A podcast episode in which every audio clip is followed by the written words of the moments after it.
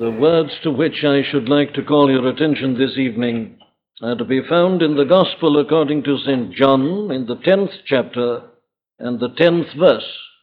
The 10th verse in the 10th chapter of the Gospel according to St. John. The thief cometh not but for to steal and to kill and to destroy. I am come that they might have life, and that they might have it more abundantly. Or if you prefer, I am come that they might have life and that they may have abundance. It's the same thing. Now, there is nothing perhaps which uh, shows more clearly the entirely wrong and false view which the average person has today of Christianity and of the Christian life and the Christian message than such a text as this. The thief cometh not, but to steal and to kill and to destroy. I am come that they might have life, and that they might have it more abundantly. You see, this text more or less says, doesn't it, the exact opposite of what the average person today thinks of Christianity and of the Christian life. The average person today thinks of Christianity as something negative, something narrow, something small and cramped, despicable. He thinks of it as a kind of collection of vetoes and restrictions, and prohibitions, and restraints. Now, I'm suggesting, and indeed you will agree, I know, that that is the uh, average person's whole conception of Christianity. And that is why, of course, he despises it and has uh, nothing whatsoever to do with it. He feels sorry for those of us who are still interested in it and who try to live it and to practice it. He despises us. And he believes that we are to be pitied because we still believe in this sort of thing, because we are ignorant and are content more or less to live a life of slavery and are not seeking as he seeks for life worthy of the name. Life in capital letters. Life which he regards as life indeed. The average person, as I'm saying, is grateful and thankful for the fact that he's alive at the present time and not, say, a hundred years ago, in the mid Victorian period, when it was fashionable for people to go to places of worship on Sunday, and when you had what was called the Victorian Sabbath, and when life, speaking generally, in this country was more or less controlled by the Christian teaching and by the Christian faith. The modern man, I say, is profoundly grateful that he lives in an age of enlightenment, not an age like that. That as the result of all he knows and all that has been discovered for him, he's seen through all this and has been emancipated and set free and has burst through these shackles that religion, and Christianity in particular, has for so long and for so many centuries uh, kept upon the human race. Now, I'm simply saying something with which everybody must be familiar. The average man today who's not a Christian and who's non religious would tell us that he is in that position because of this emancipation that he's known. And he tells us that it is because he wants life, a true life worthy of the name, that he is no longer interested in this. Now, this, of course, manifests itself in many different ways. You ask the uh, average adolescent person why uh, he or she uh, ceases to have any interest in these things, and that, I say, is what you will invariably get as the answer. They've got the idea somehow that all this is just cramping and confining, and that they want to get out into a larger world and to see and to know and to experience and to enjoy life. This, perhaps in a very common form, Uh, shows itself in this way. Most people brought up in the country want to get away today to the towns, want to come to London in particular. And you ask them why. Well, this, I want to see life. Can't see life in a village. Don't see life in the country. They want life. And life is to be seen and to be obtained and to be enjoyed in the great cities with all their amenities. How marvelous and thrilling and wonderful it is, and especially as you contrast it with Christianity, with religion, the life of the church and chapel. Life as it used to be, I say, in those days and times and ages uh, when these things were virtually in control. Now, that is the common idea which the average person has today of Christianity. And yet, you see, here in a most characteristic statement of his mission and his purpose in coming into this world, here I say, in one of the most glorious things he ever uttered, our blessed Lord and Savior says that I am come that they might have life and that they might have it more abundantly. Now, here is a complete contrast. He claims to do the very thing that the average person disputes and denies. He claims to give the very thing they say they want, and yet they won't listen to him and they won't have it. Now then, why this contradiction? What is the cause of this misunderstanding? People say they want life. Christ says, I've come to give life and to give it more abundantly. They won't listen. They won't come to hear him. They will have nothing to do with him. Why is this, I ask? Now, that's a question, surely, that is worthy of our most careful attention. And here I feel in this verse our Lord Himself gives us the full and the complete answer. And I want to put it before you. Now, as I do so, let me preface my remarks by saying this. I want to be scrupulously fair in these matters. I am not here to defend Victorianism as such. Indeed, I am very free to admit and to confess that far too often Victorian religion was a complete travesty and misrepresentation of the New Testament faith and doctrine and teaching. I'm not here to defend religion. I'm here to preach and to propagate the Christian faith, the message and the teaching of our blessed Lord Himself. Now, the church, even herself, sometimes is guilty of misrepresentation of this message. And there is no question at all. But that far too often people were given the impression that Christianity was something purely negative. There were far too many who were ready to accept Matthew Arnold's definition of it, which was, as you remember, he said it was morality tinged or touched with emotion. And far too often, this great and glorious Christian faith and life were preached and propagated even by people like Dr. Thomas Arnold, the father of Matthew Arnold and the father of so called public school religion. Far too often it was presented purely as a moral code and as a means of ethics and of behavior. And therefore, it's not surprising that people should have reacted against it. There was indeed a perverted kind of Puritanism which gave the same impression and depicted the Christian as one, in the words of Milton, who lived, who scorned delights and lived laborious days.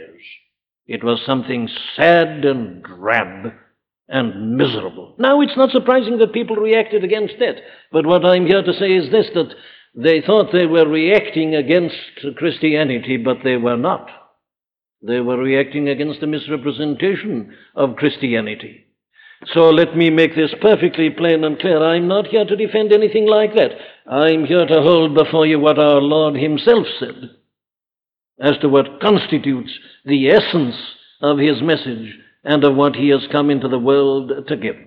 Well, now then, I ask, why is there this refusal? Why is there mis- this misunderstanding?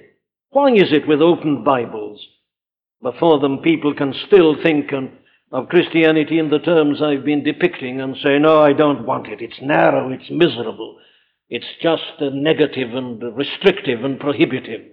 I want life. Why are they in this false position? Well, look at his answer. The first reason which I find in this verse uh, for this error, for this misunderstanding, is this that such people who speak like that of the Christian message and the Christian faith do so because they've never really understood and realized the true nature of their own lives in this world.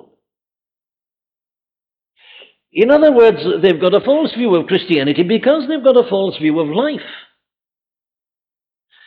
I mean by that, they're wrong about this fundamental question as to what is life. What is it for?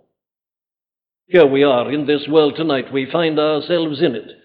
What is it all about? Now, that's the first question I think we've got to face. Leave Christianity, if you like, outside, uh, out of consideration for a second or two. Let's just face this question What is life? What is this thing which we call life and in which we find ourselves? What are we here for? What are we to do while we are here? What's it all lead to? Now then, here is a great question. What is life? Now I want to try to show you that it's because they're entirely wrong about that preliminary question that they go wrong about every other question. What are we here for? Well, now, is it, I ask you, are we in this world, are we in this life, simply to have what is called a good time? Are we here simply to have round after round of pleasure? Is that the meaning and the object and the purpose of life? Is life something light and trivial, which we can take with a smile on our faces and go laughing through it? Is it, is it just that? Do we still feel that, even at a time such as this? Is that life? Is life really, and I must say it once more, the kind of thing that you would imagine it to be as you look at the front pages of most of the papers today? Is that life? Is that really worthy of the name of life? Well, it is obviously because so many think that that is life, and that the ideal life is a life in which you never do any work at all, you have an abundance of money and can have all the pleasures that you desire, and never anything else without any cessation. It's because they view life like that that they're not interested in this gospel. Ah, but you see, at once our Lord points out what a tragically false view of life that is. What is life? Well, the first thing that he tells us about life is this that it is something which is desperately serious, that it is a place of tremendous decisions. Indeed, he goes so far as to say that life is something which is extremely dangerous. Do you notice how he puts it? The thief, he says, the thief cometh not but for to steal and to kill and to destroy. He's talking about human beings. He's using the image and the illustration of sheep. He's doing it just to bring out his great teaching. And he says that is our position. That's the position of all in this world. We are like sheep. And there are thieves who are threatening us. There are enemies that are set against us. We are here, and there are two great forces battling for us and battling for possession the thief and I. Now, that's his view of life. And you see how at once this view of life is altogether and entirely different from the modern prevailing popular view. Isn't life marvelous? Isn't it wonderful? Let's have a good time. Oh, what a pity we've got to work and all these troubles and so on. Oh, what a light thing. What a bubble. An iridescent bubble life is. And you just keep it bubbling and playing. Is that it? No, no, says our Lord. Life is the greatest and the most momentous thing. Why? Well, because you've got a soul within you. And there are these mighty forces contending for your soul. He says the way to view life is in terms of the greatness of the soul. It isn't this animal part only. It isn't what people say it is. Think of man as he really is and realize that man is in this world and here he is with these tremendous powers coming to bear upon him. You go through life and the question is, will the thieves get you? and rob you in the way that he describes. Now, you notice how our Lord keeps on saying that in this great chapter? He is referring, of course, ultimately to the devil and his forces and his powers. And this is the tragedy of the modern world that men and women don't realize these things. They've never really seen life as a great and a big and a momentous thing. They don't know that we are surrounded in this world by evil powers and forces. You remember how the Apostle Paul puts it? We wrestle not against flesh and blood. The problem isn't merely men and women. It isn't merely our own flesh and blood or the flesh and blood of others. Well, what is it? Principalities and powers. The rulers of the darkness of this world. Spiritual wickedness in the heavenly places. And you know what almost baffles my understanding is this how anybody with any grain of intelligence in the modern world doesn't see how true that is. How can they possibly take this superficial, this light view of life, even looking at what their self same newspapers put in front of them? Can't you see that there's some evil power at work, and it's here at work on men and women? This tremendous conflict. And indeed, we mustn't stop merely at describing the conflict in general. For what our Lord is plainly teaching is this that as the result of this tremendous conflict, our eternal destiny is being settled. Our whole eternal and everlasting future is being determined while we are in this life and in this world. That's what the modern view of Christianity doesn't realize. Have a good time. Let's have a look at life. Let's enjoy life. And they've never awakened to the fact that they're only here for a very short time, and that while they're here for these few years in this present passing world, their eternal and everlasting destiny is being determined. They either are going to be captured by the thieves and destroyed to all eternity, or else they're going to belong to this good shepherd and have an eternity of bliss and of glory with him and the Father and the Holy Ghost and all the holy and the blessed angels. Oh, my dear friend, before we go any further, let me ask you this question. Have you realized that your life in this world is a vale of decision? Have you realized the tremendous consequences of living in this world and passing through it? Have you ever thought about anything about the passing pleasure of the moment? Have you ever considered the fact that you've got a soul within you which goes on beyond death and the grave, that is eternal and everlasting? Have you considered that? It is because men and women have this fatally wrong and utterly superficial view of themselves and of life in this world that they go so tragically wrong about the Lord Jesus Christ and the gracious offer of his gospel. That's the first thing. But let me hurry on to the second thing. Our Lord points out that they're equally wrong about the life that they think they have. Christianity? Certainly not. I want life. I want to see life. I want to have life. I want to enjoy life. And they think, of course, that they have it and that what they have is wonderful. But you notice what our Lord says about it? This, he says, is the second tragic error. What they think is life and what they glory in is nothing but a process which is robbing them, killing them, destroying. The thief cometh not but for to steal and to kill and to destroy. And they're not aware of this. They've never thought of it. It has never dawned upon their minds nor their imaginations. And yet, says our Lord, this is exactly and precisely what, it, what, what, does, what is happening. And you know, this is the great message of the Bible from beginning to end.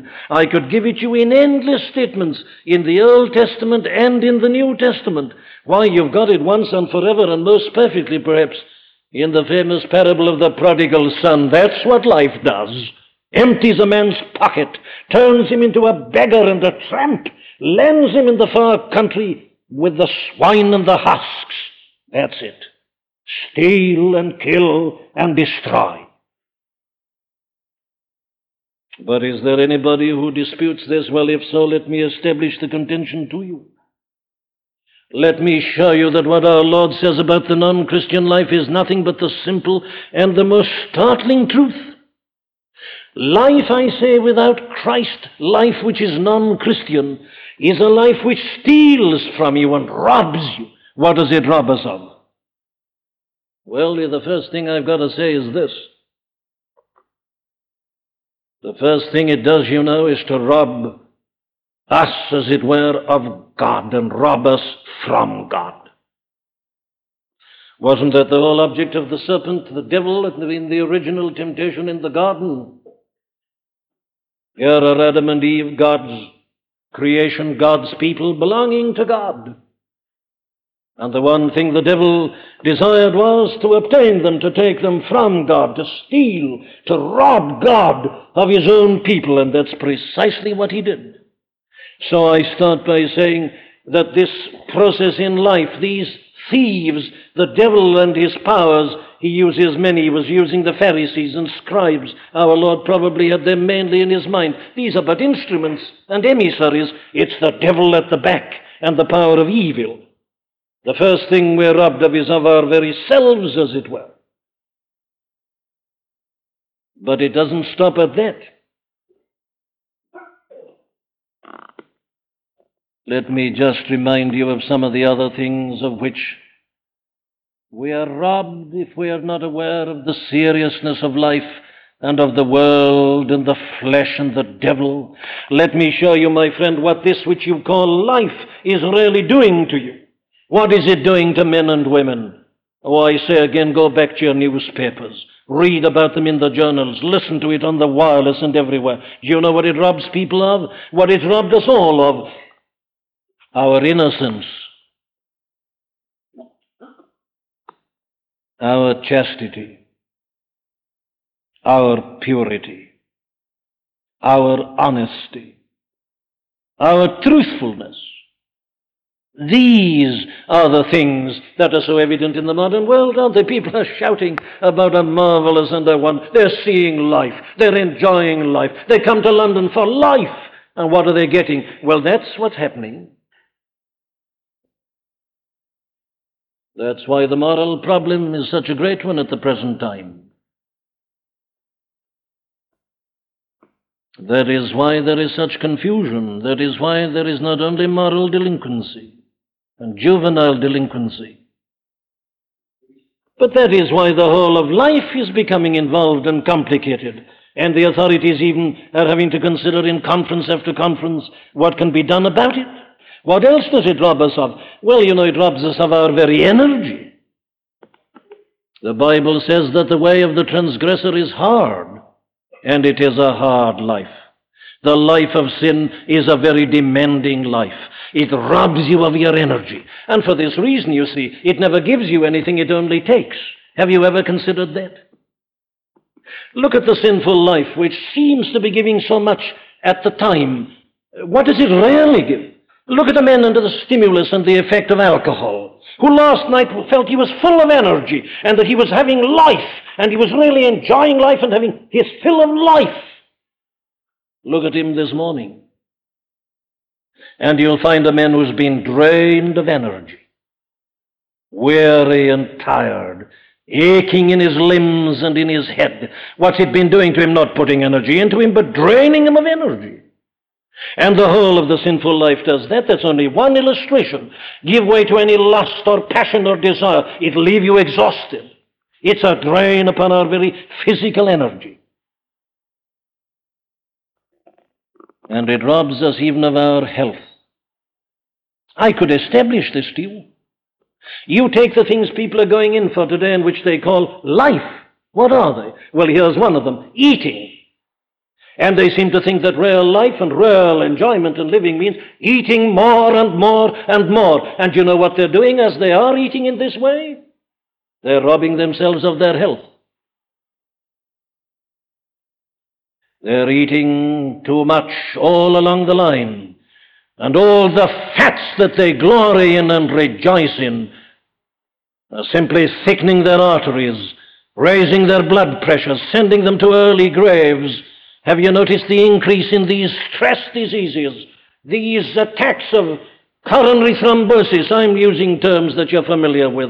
And these attacks of angina, what's the cause? It isn't only overwork, it's overeating and overdrinking and overindulgence in every single respect. Eating and drinking. And sex and abandon. And the whole time they're dissipating their energy, they're being robbed of it, and their very health is being undermined, and men are old before their time.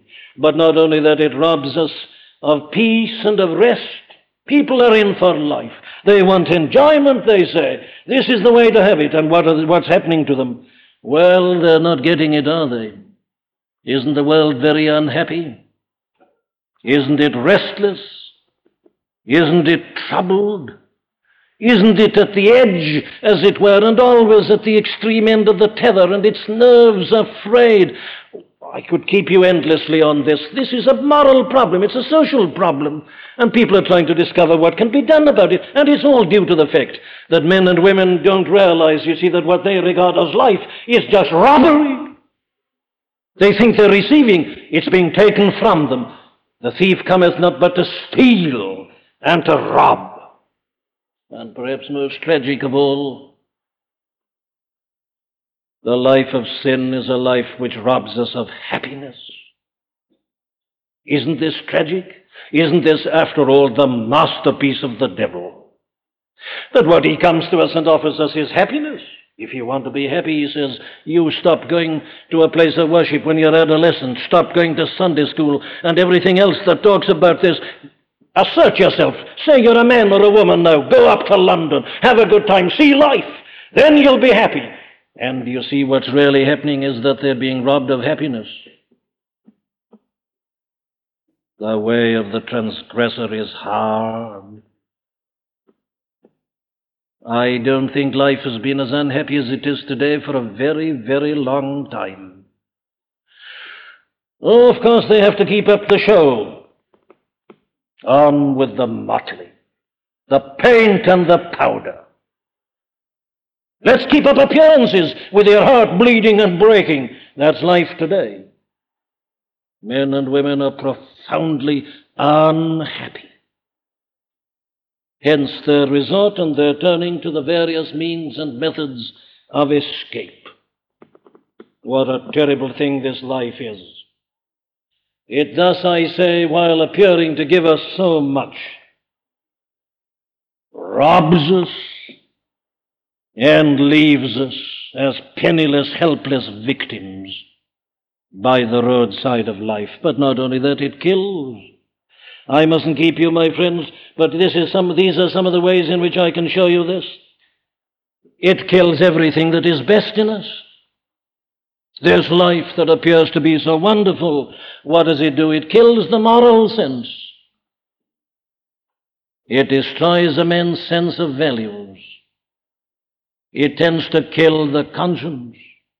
The extreme point is, of course, as Paul puts it in writing to Timothy, uh, when the conscience is seared as with a hot iron. But long before you come to that, there is a slow and a steady decay of conscience. Now, that wasn't my phrase. That was a phrase of Mr. John G. Winant, who was the American ambassador in this country in the early part of the war. He said that very thing. There is a slow and a steady decay and death of conscience going on, he said. He saw it not only amongst nations, but amongst the individuals, the moral sense, the sense of conscience. What else?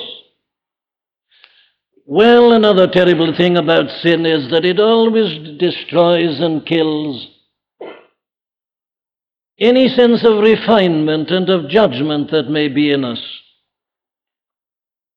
Haven't you noticed how life is becoming more and more coarse? People are loud in their appearance, loud in their dress, loud in their conversation, rude in their manners. Isn't all this happening? Why, well, because you see, this kind of life, it kills refinement and judgment, sensitivity, sensibility. What else does it kill? It tends to kill a sense of shame. How loud and bold men and women are becoming in this modern world. When did you last see a modest and a demure person? No, no. The sense of shame is gradually being killed. And men and women not only are not ashamed of having sinned, they'll boast of it, they'll glory in it, they'll regard you as a back number, a demode, if you don't do these things with them. The sense of shame is disappearing.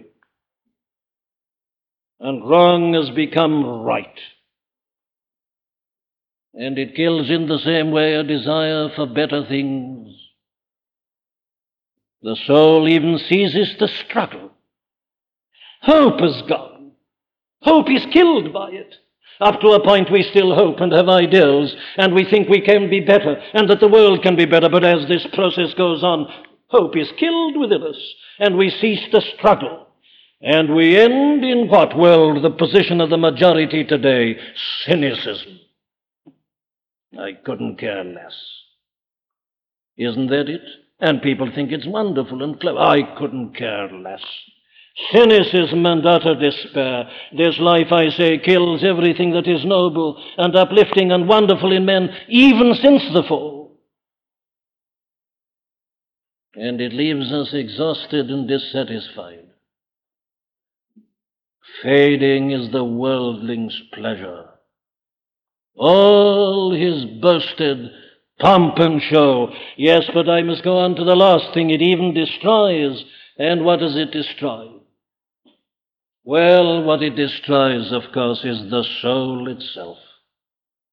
What do you mean by that, says someone? I mean this. The real life of men is the life of the soul. He was made by God and he's meant for God. He's a spiritual being and he was meant to enjoy a spiritual life. He was meant to be in relationship with God. This other life destroys that. And man is left lifeless, dead in trespasses and sins. He doesn't know God. He's outside the life of God.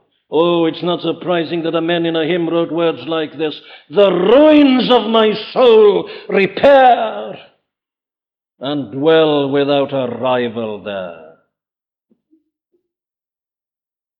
John Howe, one of the great Puritans of 300 years ago, said that men, as the result of sin and life in this world,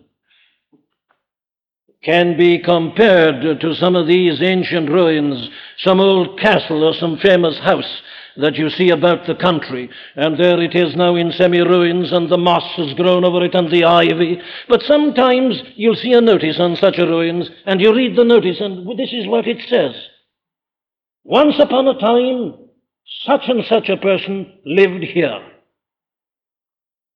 He said, How like the soul of men since it has been ruined and destroyed by sin. Do you read the notice on every life? This is what you read. Once God dwelt here. In the soul of man, Once he dwelt there. God made man perfect, made him for himself. He lived with him, his life was in him. But now the ruins are left. The thief cometh not but for to steal and to kill and to destroy.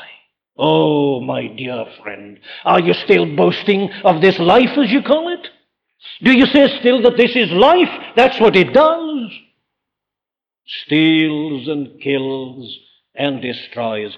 These people, I say, are entirely wrong in their view of the life they think they have, but let me hurry on. They're equally wrong in their view of the Lord Jesus Christ Himself. How do they think of Him? Well, they think of Him, you see, as a teacher, or as an example, as a moral exemplar. They think of Him oh, oh, as one who is always making some impossible demands of them. The great moralist and the great moral teacher. Oh, what a tragic mistake. Do you know what they've never realized about him? Well, what they've never realized is the meaning of these words. Listen. I am come. They've never thought about that. Jesus, they say. Jesus of Nazareth. The one who preached the Sermon on the Mount with its impossibly high standard. Jesus. And they don't like this.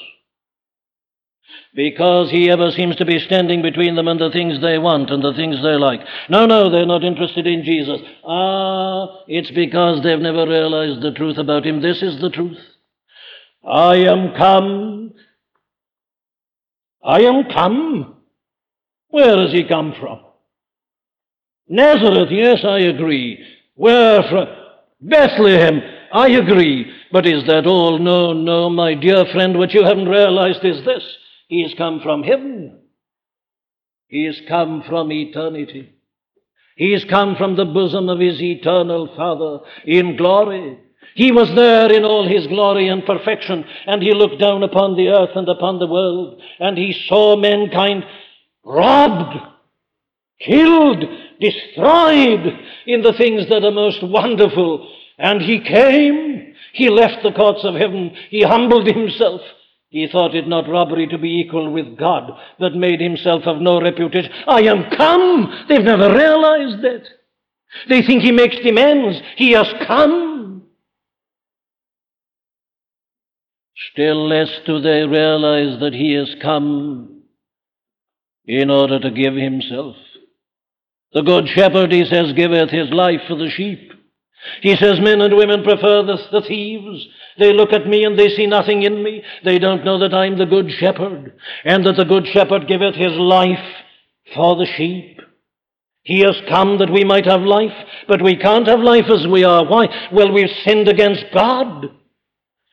And the law of God is exacting its demand upon us, and the demand is death and punishment and everlasting separation out of the life of God. But he has come to give his life a ransom for many. He has come to make his soul an offering for sin.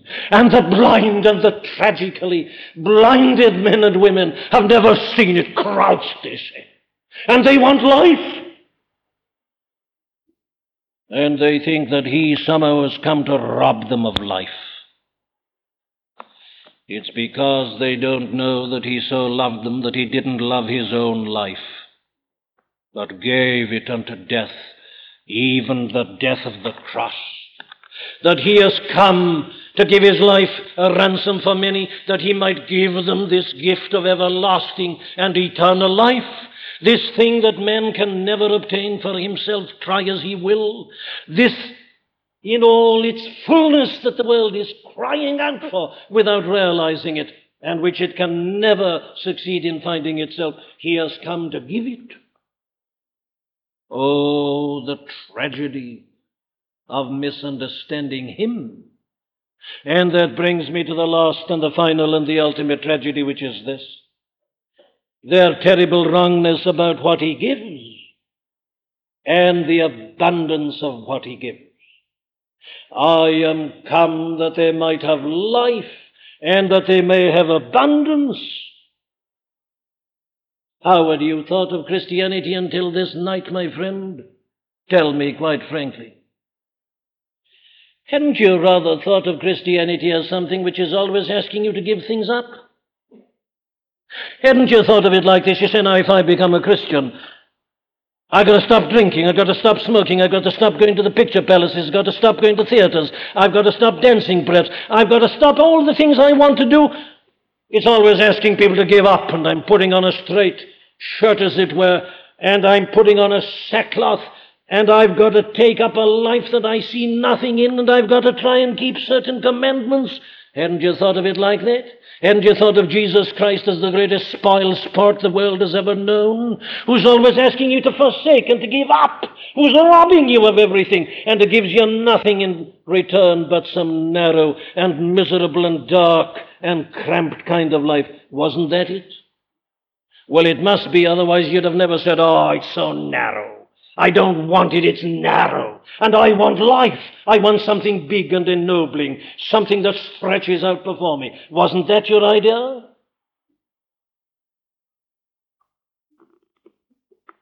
Well, if it was, you see, it's because you've never understood him, nor ever understood what he came into this world to give.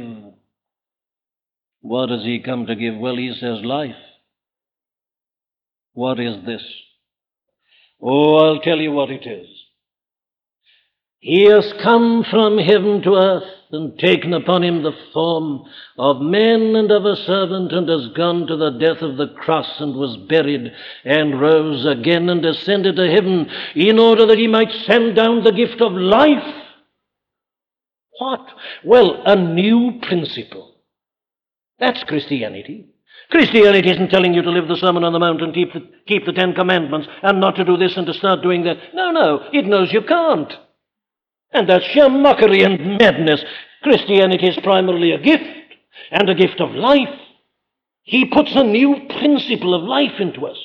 It's difficult to describe this, but that's what he was always saying, as he says it here. He'd said it to the woman of Samaria. The water that I shall give you, he said, shall be in you, a well of water springing up into everlasting life. Life, a new principle. Why, says the Apostle Peter, because we are Christians, we are partakers of the divine nature. This is what he has come to give. What you and I really need, you see, is a new principle of life. We are spiritually dead. That's why we don't understand Him and His way of life. And we need a new life. We are dead in trespasses and sins. We need to be quickened. And He has come that we may be quickened. He imparts through the Holy Spirit something of His own life. He's taken humanity into Himself and He sends it back, as it were. And we are given this principle. And he says it's a very full life. It's an abounding life. I am come that they might have life and that they might have it abundantly.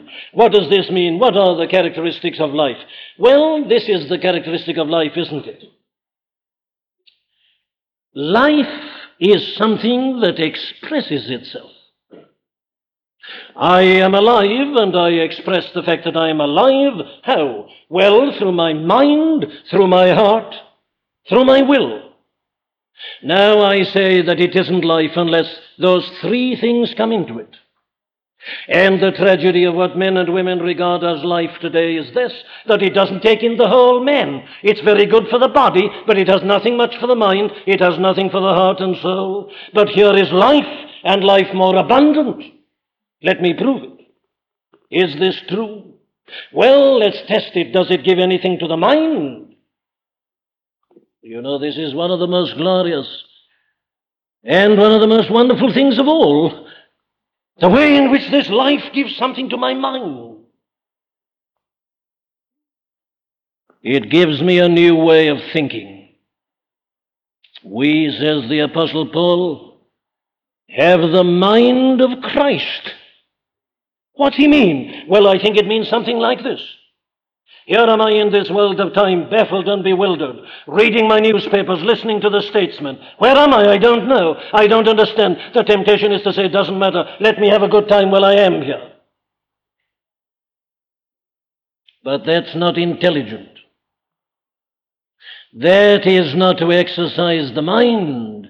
How can my mind be exercised? Here's the answer come to this book. Here is complete truth. And of course, before you can understand it and appreciate it, you need a new mind and a new understanding and a new outlook, and you'll get it. He has come that we might have life, and it's a great life for the mind. It is only here you get a true view of life and of men in this world. It's only here you discover the meaning of life and the purpose of life, the object of life, and how to live life. Does it help me, says someone, with regard to the present position and the present conditions? Yes. It's the only thing that explains things as they are. Why is the world as it is? The answer is because of sin, because of the things I've been describing. Does it hold out any hope for the future?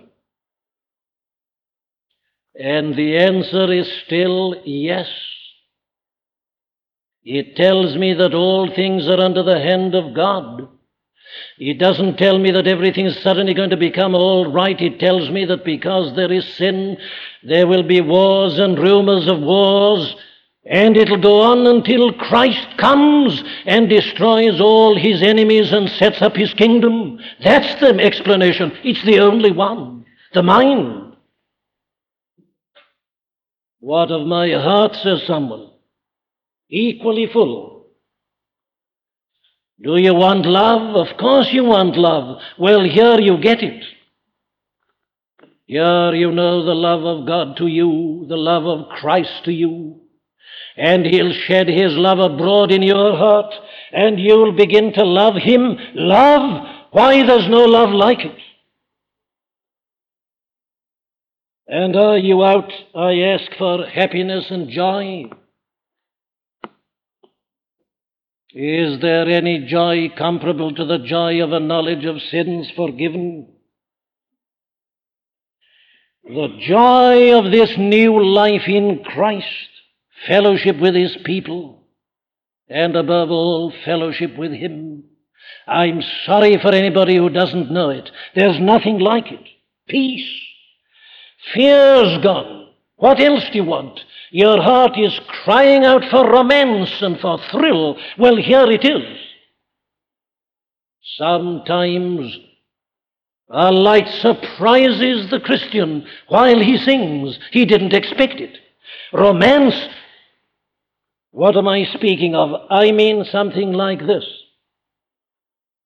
that suddenly you see the grace of God and the power of Christ working in another life. You suddenly see a person who's been the slave of sin being redeemed and rescued and changed and becoming a rejoicing Christian. There's nothing like it. Oh, the thrill of it all is your heart desiring something. Here it is life. And likewise for your will. It'll give you energy. It'll provide you with work to do. There is so much to be done and so few people doing it. Such a master to work for. Life, mind, heart, and will, complete satisfaction. I am come that they might have life and that they might have it more abundantly. That's the first characteristic. The second is this. Life is something that grows and increases and develops. Does what men and women call life do that? Well, I ask you simply to read the biographies and the autobiographies. It's a life that begins to vanish as you get older. As you get to middle age, you're already a bit too tired for it all. Your powers are failing. And when you're old, you can't do it. And it's got nothing to give you. And it leaves you as an exhausted mass and you slink to your grave and out of life without a hope and without a comfort. What seemed to be so marvelous and so full and so abounding becomes less and less and smaller and smaller and ever disappoints you and leaves you at the end exhausted and wretched and unhappy. But this, I say, goes on and it develops and increases. Grow in grace and in the knowledge of the Lord Jesus Christ. The more you know him, the more wonderful he becomes, and the greater the life he gives you. But finally, it never ends. Not even at death, not even in the grave. It is eternal life. The life he gives us here and now is but a foretaste of that which is to come. The Apostle Paul puts it in these words. He says, I am persuaded that the sufferings of this present time are not worthy to be compared with the glory that shall be revealed in us and to us. Did you notice how Isaac Watts put it? The men of grace have found glory begun below, celestial fruits on earthly ground from faith and hope may grow. The hill of Zion yields a thousand chosen fruits, a thousand chosen sweets before we reach the heavenly fields or walk the golden streets. My dear friend, what you and I are given in this world by Christ is a mere foretaste. Something to whet your appetite, an earnest, an installment. The great gift is yet to come. This is not a temporary life, this is eternal life. The thief cometh not but for to steal, and to kill, and to destroy. I am come that they might have life and that they might have it more abundantly. Come, let me ask my question as I leave you. Have you got it? You want life, don't you? Everybody wants life. I ask you, have you got life? Is your mind satisfied? Is your heart satisfied? Is your will satisfied? Is your soul satisfied as well as your body? Have you got something that's satisfying you now? Have you got something that you know will last? Have you got something that you know will be with you in the river of death? Have you something that you know will be with you beyond death? Have you got life? The Son of God left heaven and came on earth and went to the cross and the grave and rose again that you might have life have you got it, I ask? For if you haven't, it means everlasting destruction from the presence of the Lord. You know, if you haven't got this life before you die, you'll go on to all eternity as you are now. You'll see what a fool you've been. You'll be seeking but never finding. You'll live a life of endless remorse. You'll always have loss. But Christ has come that you may have life. He gave His life that you may have life. And I tell you in His name this evening and with His authority, if you really want it, you have but to come to Him and ask Him for it. Him that cometh unto me, I will in no wise cast out. Do you want this life for your mind? Do you want this life for the heart? This satisfaction for your emotions? Do you want life that will give you energy and power and give you something to do and satisfy your will? Do you want life? The life of God in your soul. Ask Him for it. Cry out unto Him for it. And He will give it you. Don't leave this service without it. Ask Him for it. Plead with Him for it. He died that you might have it. Amen.